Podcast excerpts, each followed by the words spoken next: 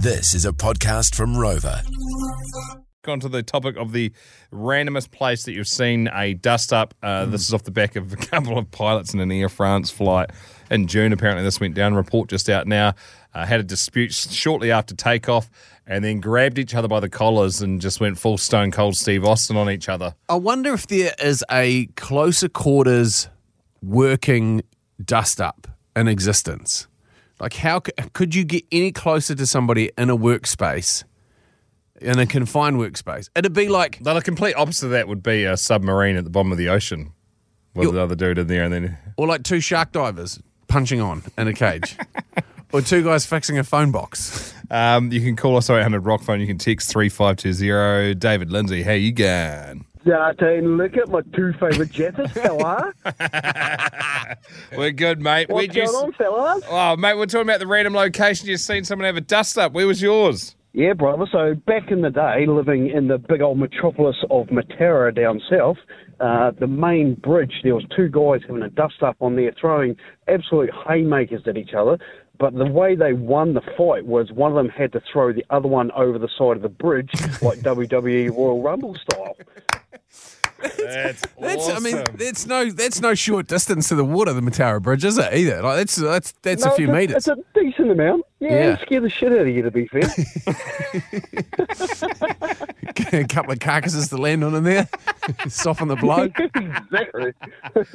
oh, jeez, amazing. Dave, cheers to you, cool, brother. We always appreciate you calling in. Hey, congrats on your 15 years, Dunk. You're a legend, bro. Oh, thanks, mate. I appreciate that. Yeah, bloody awesome. Uh, we've got the text machine 3520. Uh, this one from Catherine. Saw two teenage girls trying to rip each other's heads off in a ball pit in the McDonald's playground. Interesting place for a dust up. I worked at the House of G, Glassons. At 8 o'clock in the morning, I was sorting things for the in, uh, in store for the day in the pharmacy next door. Uh, and the guys, there was a pharmacy next door. The guys were in there getting methadone. Had a huge punch up in the Glasson's doorway. This one from Leo. Um, I just dropped my dad off uh, in town and on my way back at the lights uh, near the Auckland Art Museum. There was a dust up between this old timer and a drunk young buck. The young buck got dropped in the middle of the traffic lights. Sometimes. When you dance with the devil, you got to wait for the song to finish.